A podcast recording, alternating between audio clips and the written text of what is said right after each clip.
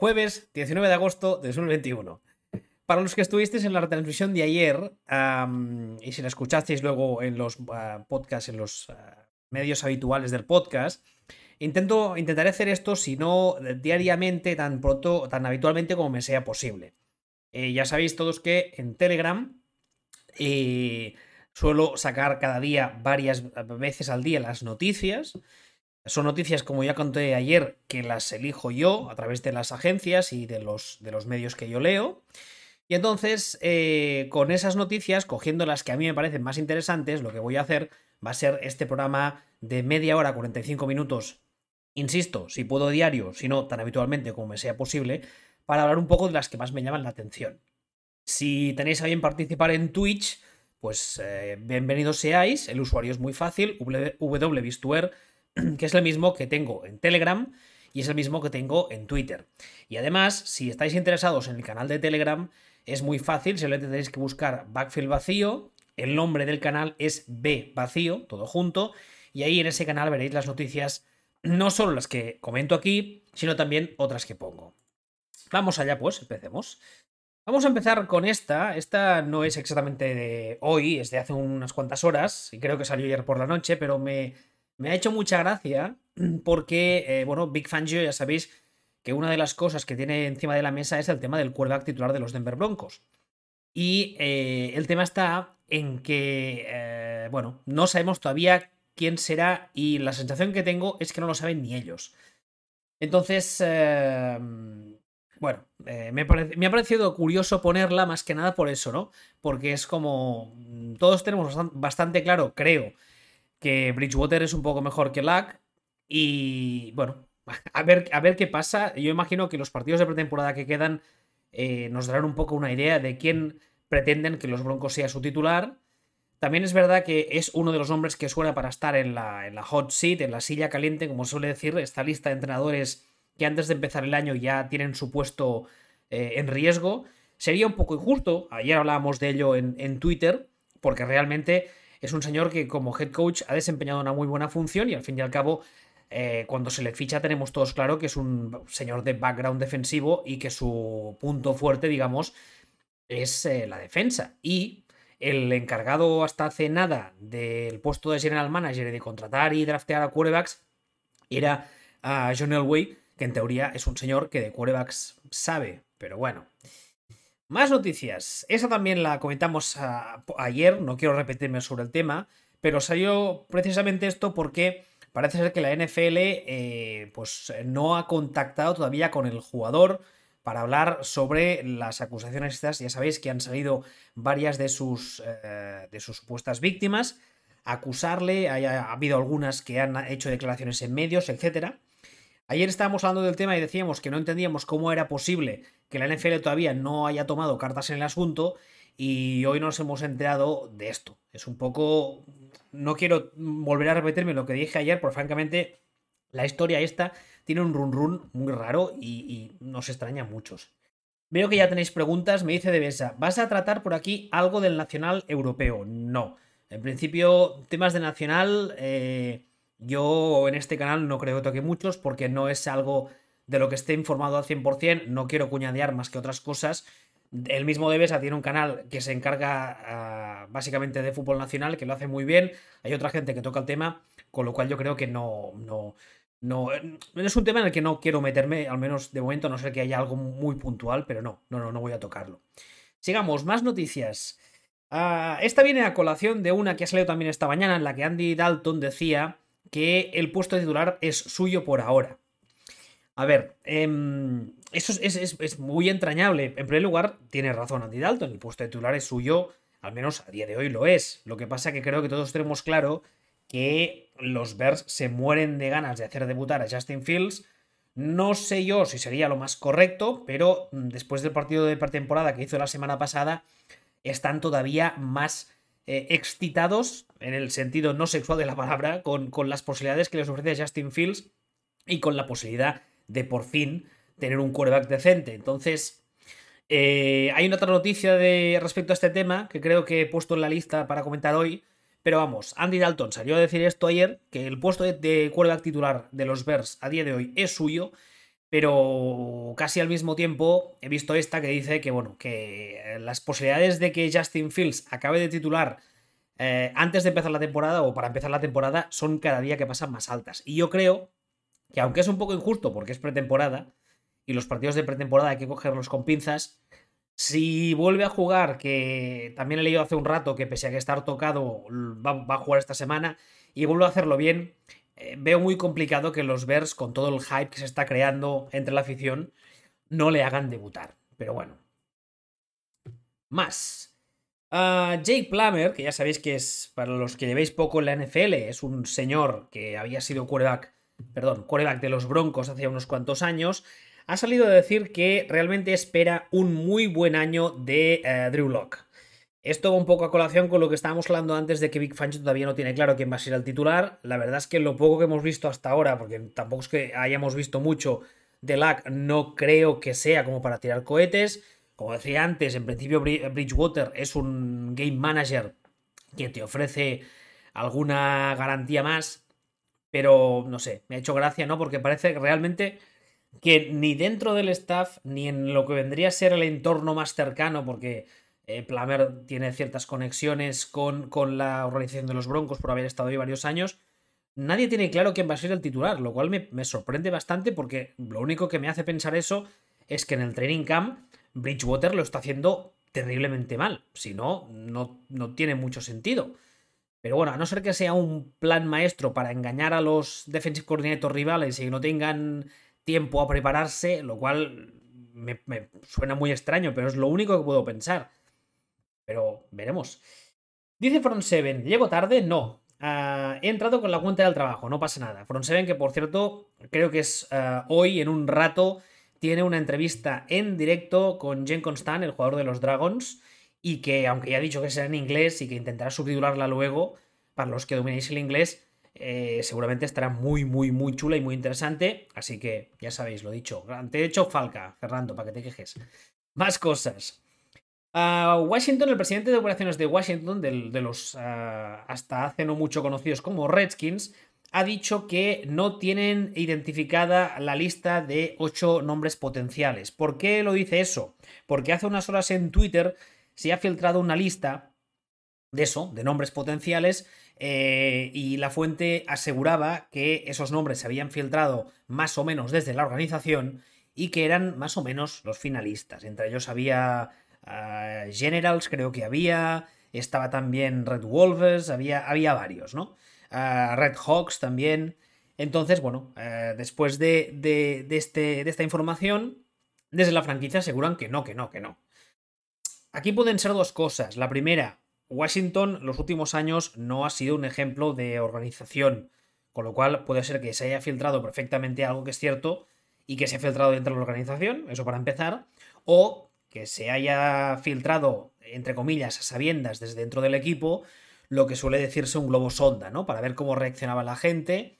Yo he preguntado en Twitter a ver a la gente cuál les gustaba más. Había mucha gente que se inclinaba por Red Wolves.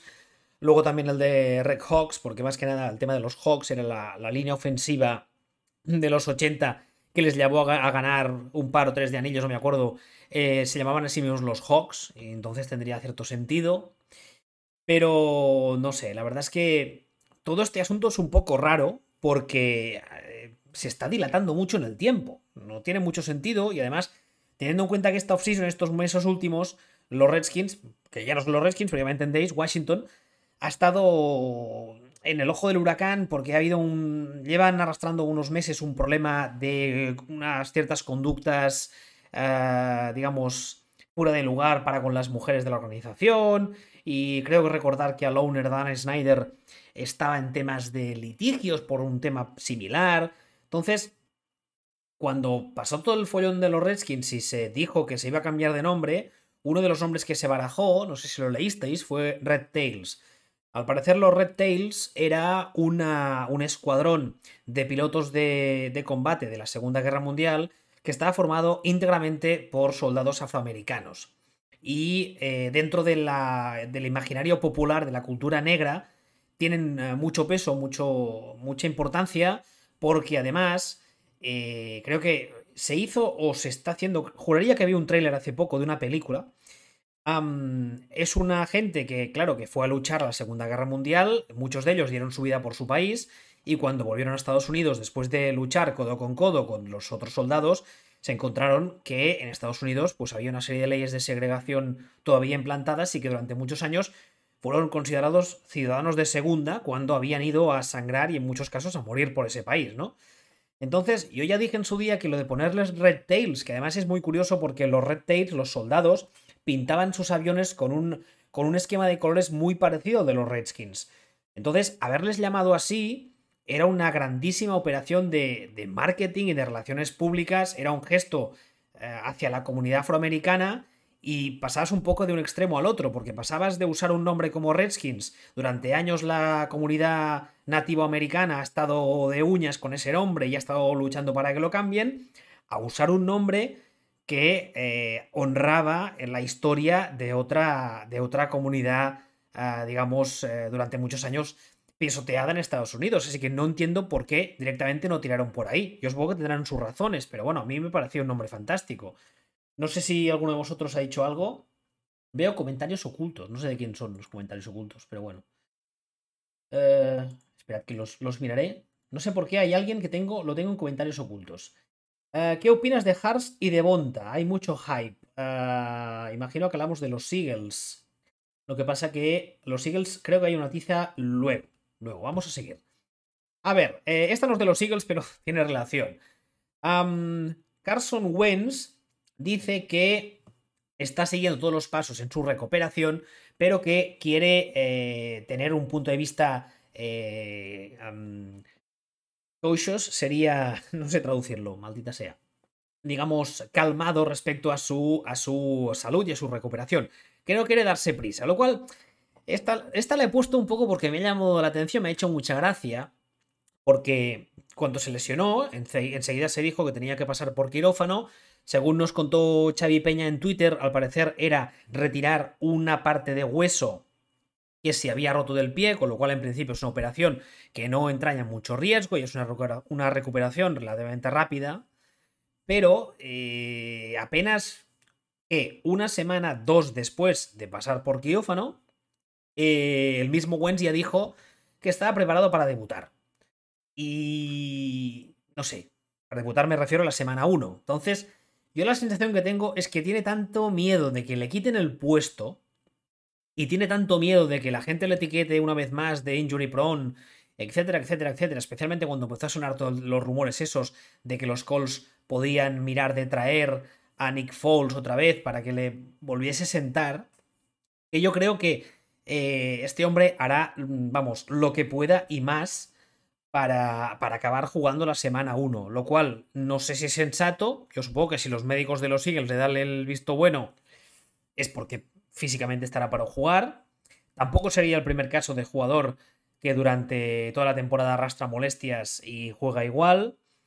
Yo la verdad es que tenía muchas esperanzas puestas en ver a Wentz en los Colts, a ver de qué era capaz con Frank Reich otra vez, después de haber dejado atrás la etapa de Filadelfia, que fue un poco tumultuosa para él, pero no lo sé. No sé si acabará jugando pronto. Lo que parece ya casi seguro es que no va a tirarse las 8 a 12 semanas de baja que se dijo en un principio, con lo cual eso son muy buenas noticias para los Colts, porque en principio van a tener disponible a Wentz más pronto que tarde. La semana 1 quizá no, pero igual la 4 sí. Entonces, veremos. Tajuelo dice, hola Cari, hola Taco, ¿qué tal estás? Más noticias. Sam Darnold debutará en la pretemporada este próximo fin de semana. Este es otro de los jugadores que esta temporada tengo muchas ganas de ver porque ha pegado un cambio de aires bastante importante. Ya sabemos todos que estaba en los Jets, que estuvo varios años como en principio teórico quarterback franquicia. La cosa no ha acabado de funcionar. Sí que es verdad que los Jets a nivel de staff se han tirado unos cuantos años un poco también complicados con Adam Gase, etc. Y yo sigo pensando que Sam Darnold quizá no es el mega élite, o al menos hasta ahora, que mucha gente creía cuando salió del draft. Pero también creo que la situación en los Jets no le ayudó nada. Nada, nada, nada. O sea, yo creo que no es que no sumase para él, sino que restaba directamente. El hecho de tener a Adam Gase, el hecho de ser un equipo con tantas urgencias históricas, una ciudad como Nueva York, con tanta presión para ganar, etc. Y yo creo que el cambio de Arians le puede venir muy bien. Lo que pasa que no sé qué esperar de los Panthers tampoco. No sé qué esperar de Darnold. Tengo muchas ganas de ver de qué es capaz y de ver si le pueden recuperar, porque si le recuperan, creo que además que entró al draft siendo muy joven, con lo cual ahora estaríamos hablando de un quarterback de 23-24 y no sé. Dice Jasux, y le han cambiado por un actor de Disney. No sé de quién hablamos ahora. No sé si te refieres a Jake Plummer, que está rodando una película o ha rodado una película, no sé. Bueno, ahora me lo aclaras. Taco dice que va conduciendo. Pues ya sabes, precaución amigo conductor, no te voy a cantar. Joe Brady es un muy buen coordinador ofensivo, le hará mejorar, dice Jasux. Pues yo también creo que en ese entorno, que digamos que ha hecho un reset que le era muy necesario a nivel mental y que pueden sacar cosas buenas de él. Y es lo que decía ahora, sigue siendo un chaval muy joven, con lo cual si Carolina saca un buen rendimiento de él, puede montar un buen equipo alrededor suyo. Dice Jasux, Jack Wilson. Ah, el actor de Disney es Jack Wilson. Bueno, Jack Wilson en los Jets también es una historia que tengo muchas ganas de ver. Porque ya sabéis todos lo que opino, lo he dicho muchas veces, de los head coach de background defensivo. Ha salido, jaja, de los Niners con fama de ser un coordinador defensivo brutal. A mí la verdad es que me parece que no era para tanto y que lo que pasaba es que tenía a un mega ultra crack y que hacía mucho más fácil su trabajo como coordinador. Pero yo creo que un head coach de background ofensivo sin experiencia previa como un head coach, debutando en un escenario tan complicado como es Nueva York, en esos Jets, las posibilidades de que se le apegue son muy altas. Yo creo que sí, que son muy altas. Igual me equivoco y, oye, a los Jets, a la gente de los Jets ya le vendría bien una alegría, porque también son otros que, hijos míos, llevan unos cuantos años sufriendo y aguantando la de Dios. Pero no lo sé. La dupla esta Zach Wilson-Robert Saleh la veo muy peligrosa. La veo muy peligrosa en el sentido de que no sé si serán capaces de funcionar. Y no tengo muy claro que se puedan retroalimentar el uno al otro. Pero veremos, no sé. Dice Front 7, dice Fernando, se refiere a Zach Wilson, que es el clásico actor de Disney Channel. Sí, totalmente. El típico niño rubito con los pelos de punta engominados. Más cosas. Jalen Hurts, ahora sí. Aquí esta noticia me ha llamado la atención. Sí que es verdad que hay que siempre mirar las fuentes. Aquí en este caso es el Eagles Wire, que es una de estas webs que es escrita... No sé si está escrita por fans o es un portal de fans. Bueno, tienen estas están muy bien. Son varias. Hay un subportal, por así decirlo, que es de USA Today, que son todas las Wire, y luego hay otro de SB Nation, que también tiene, los de SB Nation tienen nombres diferentes. Por ejemplo, en el caso de los Eagles creo que se llaman Bleeding Green o algo así. Bueno, el tema es que este portal, los dos tienen cosas interesantes en el sentido de que son gente que conoce muy bien a los equipos en concreto, obviamente, pero, como es normal, muchas veces pecan de, ¿cómo decirlo?, extremadamente optimistas, ¿no? Y muchas veces pecan de algo que yo he criticado muchas veces de las cuentas de fans, de equipos que siguen equipos, y es que les falta espíritu crítico, que los míos son los más guapos, los más mejores, los más altos y los más listos, y a veces no es así, y a veces hay que coger distancia y criticar. Pero bueno, en este caso concreto, dice el titular que el quarterback de los Eagles, Jalen Hurts, debería tener un salto de segundo año tan grande o comparable al que tuvieron Lamar Jackson y Josh Allen en sus segundos años. Por cierto, Josh Allen yo diría que le falta una L, pero bueno. A ver, ayer hablamos así un poco de pasada de los Eagles, y también es un equipo que este año, especialmente si no eres fan de los Eagles, será muy divertido de ver. Porque realmente yo creo que no va a haber término medio. O se la pegan o funcionan muy bien. Y además... Perdonad que bebía. Y además están en una división muy raruna. Porque los Cowboys no creo ni mucho menos que sean un equipo top. Los Redskins, que ya no son los Redskins, ya me entendéis, ya veremos qué sale. Tengo ciertas esperanzas en ellos. Los Giants no tengo ni idea qué esperar de ellos, porque sí, están en un proceso de maduración, van hacia arriba, bla, bla, bla, bla, bla, pero la realidad es que no sé qué esperar de ellos. Y entonces los Eagles pues están un poco ahí en medio. Hicieron esta limpieza el año pasado, echaron al head coach que debuta, un tipo que además no tiene experiencia como coordinador, Nick Sirianni, que solo ha sido entrenador de posición, etcétera. Francamente, no tengo muy claro qué esperar.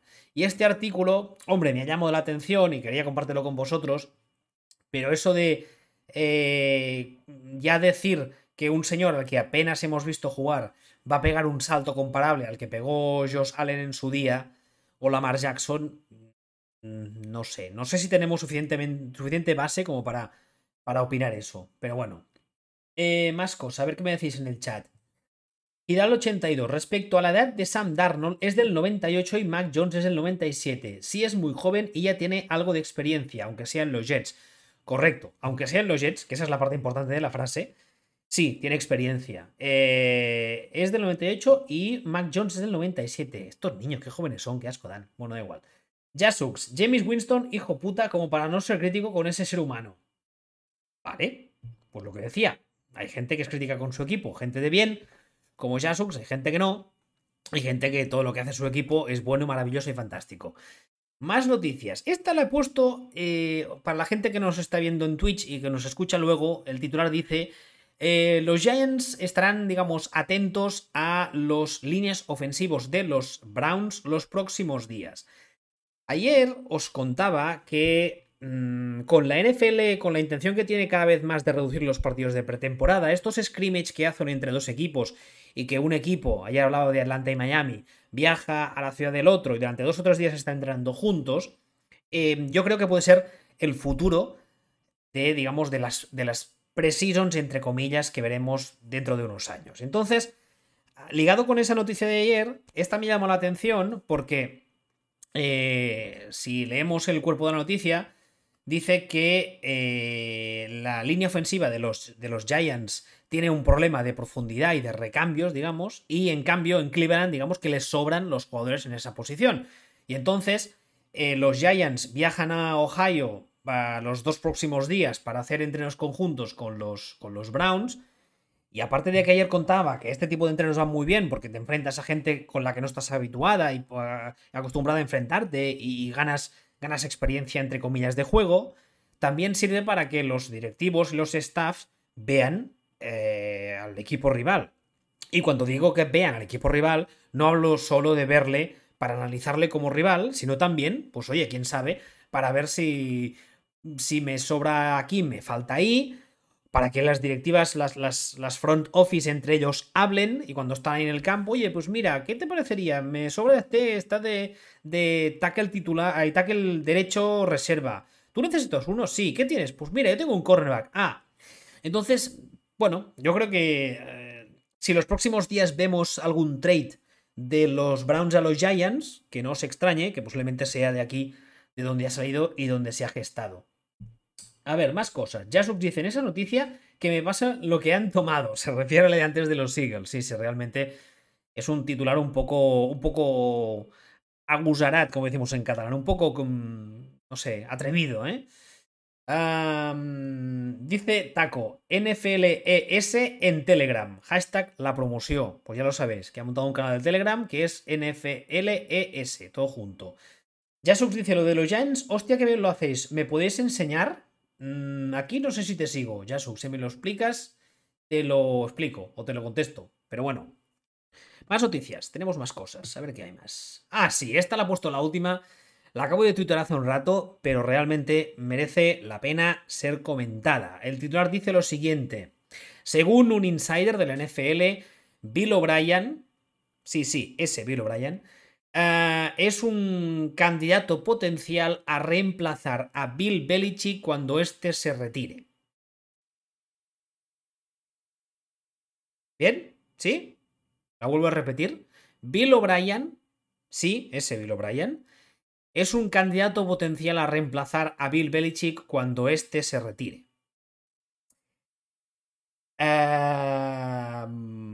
Bueno, primero Jasux ha añadido más a lo que decía antes de los Giants. En plan, dice Jasux, el online coach de Giants preguntando al de los Giants que le enseñen cómo lo hacen sus jugadores de online. Digo sin seguirte, valga la redundancia.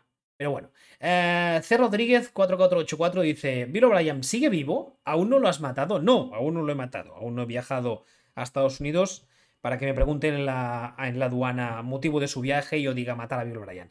La verdad es que la noticia es brutal por muchas cosas. Cuando Bill O'Brien salió de Houston como salió, tarde, pero salió al final, se medio recolocó primero en los si no recuerdo mal, fue primero en la Universidad de Alabama, que ya sabéis que la entrena el otro infecto, Nick Saban, que son ambos, vienen del coaching tree de Bill Belichick, y entonces creo recordar que ha cogido algún tipo de rol de asistente senior ofensivo de consultoría general o una mierda de esas en los Patriots. Parece ser que en los Patriots, cuando ha salido esta noticia, evidentemente me la he leído para ver qué fuman esta gente, parece ser que en los Patriots es un señor que tiene mucho crédito y que la organización está muy bien valorado. Incluso hay gente que dice que una de las últimas temporadas de Brady en New England funcionó tan bien porque tuvo a O'Brien como coordinador ofensivo. Una de las últimas, no, tendría que ser un poco antes porque fue justo antes de irse a los Texans, y los Texans estuvo 4 o 5 años. Pero bueno, el caso es que dentro de la organización de los Patriots, Bill O'Brien es un señor que tiene mucho crédito y lo consideran un muy buen entrenador. Lo cual a mí me sorprende, porque claro, yo he aguantado extrañar muchos años en Houston. Y a mí me parece que es un inútil total. Y no solo hablamos de que le den otra oportunidad como head coach, lo cual ya me parecería bastante lol, sino que encima hablamos de que pueda ser el reemplazo del que posiblemente sea el mejor head coach de la historia, con un currículum más largo que la Biblia. No sé. ¿A mí? Dice Taco que casi se sale de la carretera. No me extraña. No me extraña, francamente. Jasux, al de los Browns, perdón. Vale. Jasux me decía antes, hablando de lo de la online, que dice... El coach de Browns preguntando al de Giants que le enseñen cómo hacen sus jugadores de online. Sí, bueno, es un poco raro, pero bueno. También dice, ya en la foto se demuestra que inteligente no aparenta ser. Referido ahora a la foto que he puesto de la noticia de Bill O'Brien, que va, para los que no os estáis viendo, va con la llevación de Alabama. Porque ya digo que juraría que ha estado en Alabama haciendo algo. Iba a decir entrenar, pero tampoco sería eso muy cierto porque es un inútil total. Pero bueno, aquí abro la noticia. Dice que hay muchos equipos en la NFL que han intentado encontrar al siguiente Bill Belichick, habitualmente contratando asistentes de los Patriots, intentando a ver si tenían suerte. Muchos de esos no funcionan. De hecho, ya estamos diciendo desde la temporada pasada que de momento... Brian Flores, iba a llamarlo Antonio. Brian Flores es el único que parece haber funcionado un poquito. Belichick dice que está entrando en su temporada 22, que no tiene ningún plan de retirarse a corto plazo, pero claro, que es un señor que ya tiene los 69 cumplidos, que lleva trabajando desde el año de la catapum y que el ritmo de la NFL es alto y demanda una salud de hierro que... Bueno, no sabemos si Belichick en principio no tiene intención de largarse y no ha dicho nada al respecto, pero bueno. Y entonces, Albert Breer, que es de Sports Illustrated, que ha estado cubriendo la franquicia durante años, ha mencionado que Bill O'Brien estaría entre los potenciales candidatos a poder suceder a Belichick. Dice que, aunque saben en New England, saben que las cosas en Houston no acabaron de funcionar, dentro de la organización le tienen en gran estima, como decía ahora, y que los Kraft realmente, la familia Kraft realmente es un tipo que les gusta, que les cae bien y tal, y bueno. En fin, no sé, la verdad es que la noticia, yo he pensado, es muy curiosa, ¿no? Pero bueno. Front Seven, ¿se ha hablado ya de Antonio liándose a hostias? No, de esto no hemos hablado. Antonio Brown, un entreno que tenían conjunto los Bucks, no recuerdo con quién, se ha liado a tortas con uno de los DBs. Pero bueno, a ver, tampoco sabemos qué le ha dicho el DB. También es verdad que Antonio Brown es un señor que tiene cierta fama de ser conflictivo, pero no sabemos si el DB, siendo un poco listo y aprovechando de esa fama, ha ido un poco a tocarle los huevecillos y el otro ha saltado. No podemos saberlo. También es verdad que hace varios días leemos una información en Twitter de varios periodistas que estaban cubriendo el training camp de los Buccaneers, diciendo que estaba demostrando estar en mejor forma que en años y cogiéndolo todo, corriendo la ruta súper bien. Así que bueno, el hecho de que se ha dado de tortas con un DB, ¿qué queréis que os diga? Yo, si los jugadores en un entreno van a darse de tortas, casi prefiero que se den de tortas con los de otro equipo, porque lo que es patético es cuando se dan de tortas entre ellos mismos, entre el mismo equipo, que eso ya es pamear en no echar gota, pero bueno. Ha vuelto a los 20 minutos, eso referido a Antonio Brown. Y lo mejor es que Villarejo, también conocido como Arians, ha dicho: ¿qué peleas? Habiendo 5 en el entreno. O sea, parece ser que a Bruce Arians lo de las peleas le importa tan poco como a mí. Pero bueno, Arians también es muy crack para estas cosas. Dice Shasux, gracias, que estaban haciendo un scrimmage contra los Titans, por cierto. Pero bueno. Creo que no hay más noticias. Creo que no. No sé si ha entrado alguna cosa así. Vamos a ver si ha entrado algo. Las que tenemos así de fútbol. No, creo que no. Creo que no hay nada así destacable. No sé si tenéis alguna pregunta, si queréis lanzar algún tema. No lo sé. Bueno.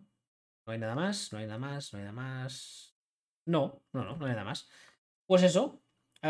Dice Front 7, Twitch de Ignasi hablando de Arians. Eso estaría muy bien, y que sepáis que a Ignasi llevo mucho tiempo intentando engañarle, pero no quiere. Y ya me ha dicho que hará un último podcast de despedida, que hará varios, hará como una gira en plan Rolling Stones Last Tour, y cuando lo haga, por deferencia, empezará conmigo, que luego tiene pensado ir a un par más o tres que se lo han pedido. Y entonces ya dejará las ondas para siempre. Yo insisto que intento convencerle muchas veces de lo contrario, porque creo que es un tipo, como dicen los americanos, articulado, ¿no? Articulated, que es un tipo capaz de poner las ideas y explicarlas de forma muy didáctica. No en vano ha sido entrenador conmigo y por su cuenta muchos años. Y yo creo que es una voz, nunca mejor dicho, a la que no deberíamos perder. Pero oye, si no quiere, pues no quiere. Dice Jasux, me estoy comiendo enterito el training camp de Bucks, por desgracia para la gente de Twitter. PM Illan Roca dice, ¿cómo ves el tema de Jameis Winston versus Taysom Hill en los Saints? Esa es una muy buena pregunta, no sé si tenemos rato, pero resumiendo te diré que no acabo de entender. Es un poco lo que me decía antes, no recuerdo de qué. Ah, sí, del tema de los Broncos. En principio, Winston ya ha demostrado por activa y por pasiva de que es muy malo. Además, tendría que venir a suceder a Drew Brees. No es eso que dices, no, es que mira, el equipo lleva durante, no sé, los últimos 5 años ha estado tirando de reservas y cada año un quarterback diferente, ninguno ha funcionado, y resulta que llega Winston y vamos a probar porque sí, porque bueno, porque en su día fue un pick alto y porque Sean Payton puede recuperarle, bla, bla, bla. No creo que sea el caso, insisto. Las comparaciones son odiosas. Y teniendo a Drew Brees el año pasado, que sí que es verdad que no estaba en la forma habitual y que había perdido un par de marchas porque ya estaba mayor, seguía siendo Drew Brees. Y el caso de Taysom Hill yo creo que funcionaba porque entraba como jugador puntual. Yo solía decir que para mí no era un jugador, sino que era un truco de magia. Sean en jugadas muy puntuales, y que es verdad que es un jugador que puede pasar y correr. Había gente que decía que era un Tim Tebow, yo creo que no, yo creo que es mucho mejor pasador de lo que nunca fue Tim Tebow. Además, Taysom Hill, hasta donde yo sé, no es un hijo del diablo, no es zurdo, con lo cual eso es bien, eso suma.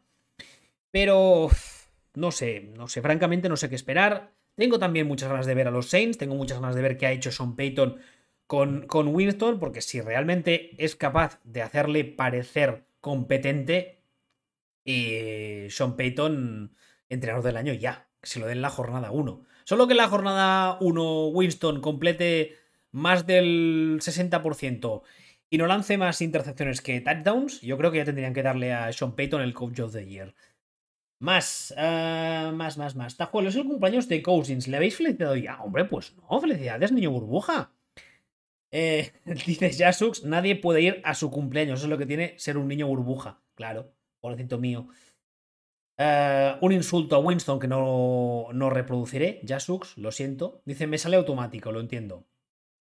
Dice Gidal82, pero si es adorable. ¿Adorable quién? ¿Winston? No sé yo, ¿eh? Carl Lawson lo han retirado con una posible lesión grave en una pierna. Es de los Jets. Sí, de hecho, una de las noticias que está viendo ahora es que se va... Aquí está. Se va a someter a una resonancia magnética en el tendón de Aquiles. Ojo, cuidado. Eso puede ser peligroso porque significa que tienen dudas acerca de si es la zona afectada. Y si es tendón de Aquiles... Ahí. Esperemos que no sea nada. Esperemos que no sea nada. Vamos a hacer un refresh a ver si entrase alguna noticia de estas de última hora. Dice aquí otra noticia respecto a esto de Carl Lawson, que está en peligro de perderse la temporada. Si se confirma, parece ser las primeras informaciones de que podría ser eso, una lesión de tendón de Aquiles. Esperemos que no, porque realmente sería un golpe muy duro para esa defensa. Y como decía antes, Robert Saleh se le ha contratado con fama o por ser un entrenador de background defensivo, ¿no? A ver, más. Opinión sobre lo de Dak Prescott de no jugar toda la preseason. Me pregunta Jasux. No sé qué pensar. Lo de no jugar la preseason, en los que son titulares absolutos lo entiendo. Porque al fin y al cabo la preseason no es para ellos. Es para, digamos, el resto. Y si tienen ritmo y no vienen lesionados y en el training camp lo han podido hacer sin problemas y han podido rendirse sin problemas, que no juegan los partidos de preseason me parece fantástico. Pero, y es un pero bastante grande, Dak Prescott viene de una lesión importante y al iniciar el training camp se vuelve a lesionar porque había cogido ciertos vicios, lo cual es muy habitual en cuanto a biomecánica, y para corregir esos vicios su cuerpo se colocaba de una forma que no era la correcta y eso le provocó una lesión en el hombro de lanzar. Además, la cuenta oficial de los Cowboys, creo que fue la semana pasada, sacó un tuit en plan, no os preocupéis, le vamos a hacer otra prueba, pero tranquilos, no pasa nada, lo cual, evidentemente, es lo último que tienes que hacer cuando quieres que no se preocupe a alguien, decirle no te preocupes, ¿no? Pero, no sé, ellos sabrán. McCarthy tampoco es un head coach que le tengan gran estima y que confíe mucho yo en sus habilidades. Pero bueno, ya verán cómo gestionan la plantilla.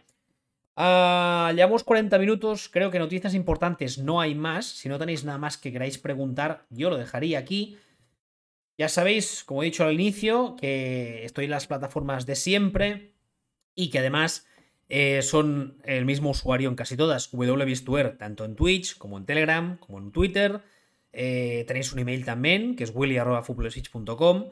Está el canal de Backfield Vacío, que es muy fácil de encontrar, lo buscáis, Backfield Vacío en Telegram y os saldrá el canal con las noticias que comentamos aquí y más, porque aquí no las comento todas. Y acabo de oír Jetta McCarthy, dice Front7, esto no acabo de entenderlo. Y Sintiente dice, ¿se sabe si llegan a las primeras jornadas las grandes ausencias de 2020? Bosa, Prescott, Saquon o McCaffrey. McCaffrey creo seguro que sí.